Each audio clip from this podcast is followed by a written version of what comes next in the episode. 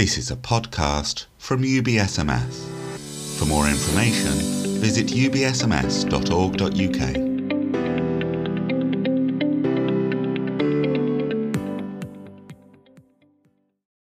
Well, ho hum. I imagine many of you listen to this want to be contentious. It is one of those passages that is particularly difficult, always has been, but particularly today. And there seem to be two obvious problems for us today. The first is, it would seem, women are inferior to men.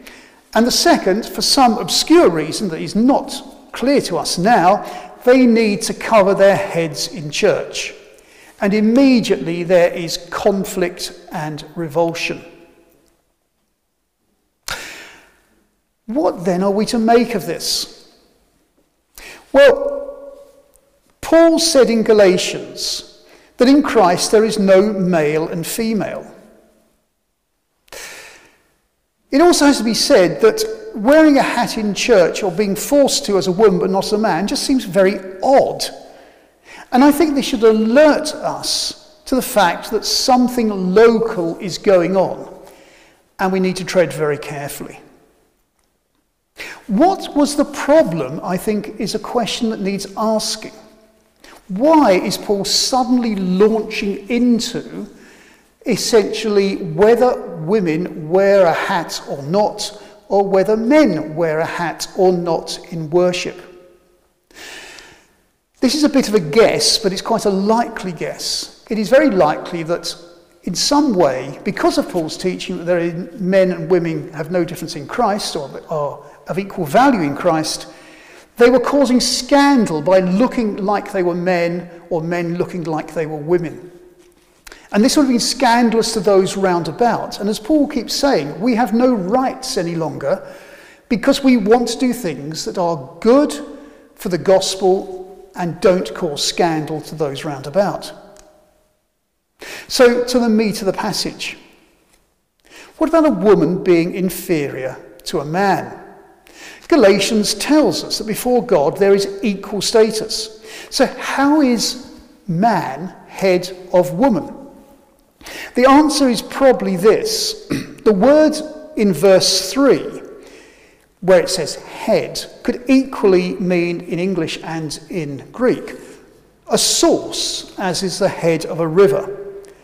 And this is backed up by the fact in verses 8 and 12, Paul is referring to Genesis 2, where man is created, where man is created out, sorry, woman is created out of man.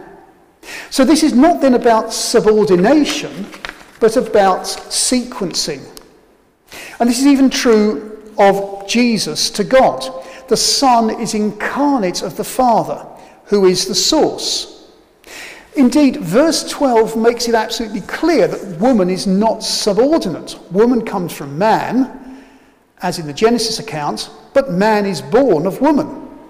And then he goes on to say, all things come from God. We are speaking then of origin, not subordination. But why does this matter anyway?